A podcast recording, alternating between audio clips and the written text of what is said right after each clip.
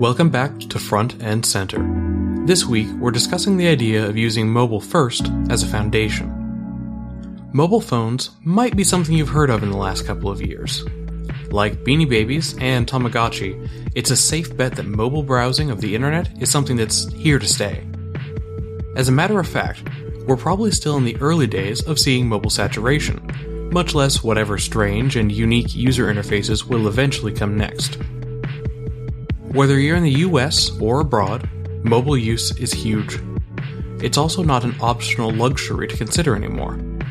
Many users with both a phone and a dedicated computer still prefer to browse most websites from the convenient screen in their hands.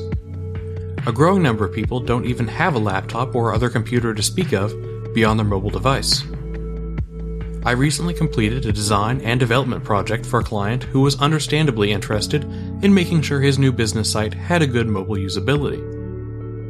More than just worrying about a generic mystery user who is mobile only, the client himself was mobile only.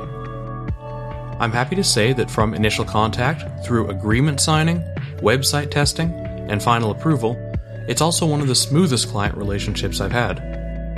There were no roadblocks or weird workarounds we had to endure.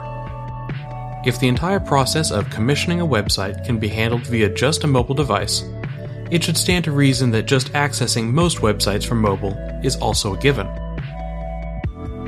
There have been many methods and ideologies revolving around how to approach mobile platforms, with each contributing some very good and some very bad ideas. They run the gamut from m. subdomains with custom HTML and CSS files dedicated mobile apps for every single website. As CSS standards forged ahead, we found a champion in media queries that has seen widespread use. Leveraging media queries allows a developer to implement very finely tuned CSS changes based on screen width and in a variety of measurement units. Throw in a little JavaScript to handle particularly complex changes in environment, and you've got a very well rounded toolset to adapt one unified set of files for display on a wide spectrum of devices. This still leaves a standing issue though. If you know what your site looks like on a full monitor, and you know what it looks like on a phone, which one is first? What is the default state of your website? and what's the amended version driven by clever use of those media queries. The two camps of thought here are aptly named mobile first and desktop first. There are merits to both depending on your perspective. Mobile first makes some bold claims that hold up fairly well. When designing an interface to relay content or provide user interaction, the limited space afforded on mobile devices can make quality design pretty clear. If your front end is working well on a mobile device, you can tell. If nothing scrolls, the content runs off screen, and half the text is too small to read, you can't really shrug it off as good enough. It also forces you to genuinely consider your user experience and content strategy. What calls to action do you want to emphasize, and what content must the user have easy access to? Effective streamlining of process, content, and user interface is a great thing, but does it have its downsides? Desktop first apologists are often accused of just being behind the times. They're supposedly unwilling to let go of those simpler days when you just had to worry about a big screen and could reasonably expect to only have to worry about compatibility with one or maybe two other browsers. That's definitely not the defining argument of a genuine desktop first approach, though. The desktop experience is going to be one of the fullest you can have with a website especially if you're starting from scratch with a new brand or full website, the desktop experience is a blank canvas. Where you're restricted to colors and shorthand references to brand experience in many mobile situations, you can afford more room for a desktop site. Larger images, more complex user interface interactions, and better browser technology all give your user a richer experience starting a design and user experience roadmap from this scale, and then fitting it down to mobile sizes gives the most creative breathing room from step 1.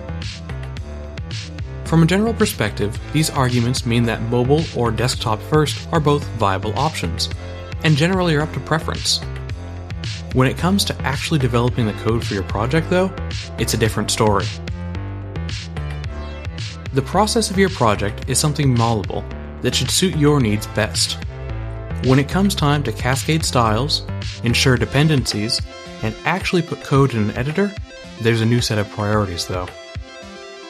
Developing with mobile first methods means you're starting with a stronger base and making incrementally more minute tweaks as you increase the size and complexity of your browser environment. CSS is the best example of this, though HTML5 technologies and JavaScript also have their own caveats and mobile first methods.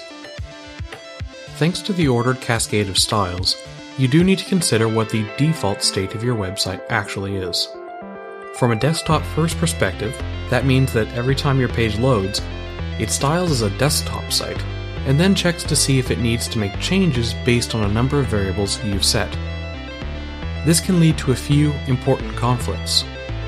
First, the mobile styles are generally simpler and more universal. Most of your content that is floating in blocks, columns, and other layouts in a desktop view will be uniformly wide across most of the screen in mobile. It makes far more organized code to have those similar widths and layouts as the base CSS, while keeping very specific and particular changes to the media queries, where they can be quickly referenced and understood. Mobile first can matter for users as well as developers. While most CSS will load and run media queries in the blink of an eye, that's not always a guarantee. Too many resource requests can visually slow the load of your site, and it's a much more common occurrence for mobile users than desktops. Even under the worst conditions, a mobile sized site is more usable on a desktop than a desktop interface on a mobile phone. A quick flash of unstyled or misstyled content can be disorienting on a mobile device.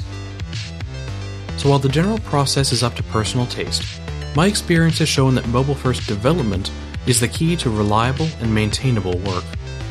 Have you found any cases where that might not be true? If so, let us know. Until next week, this has been Chris Lantizer and Front End Center. Thanks for listening.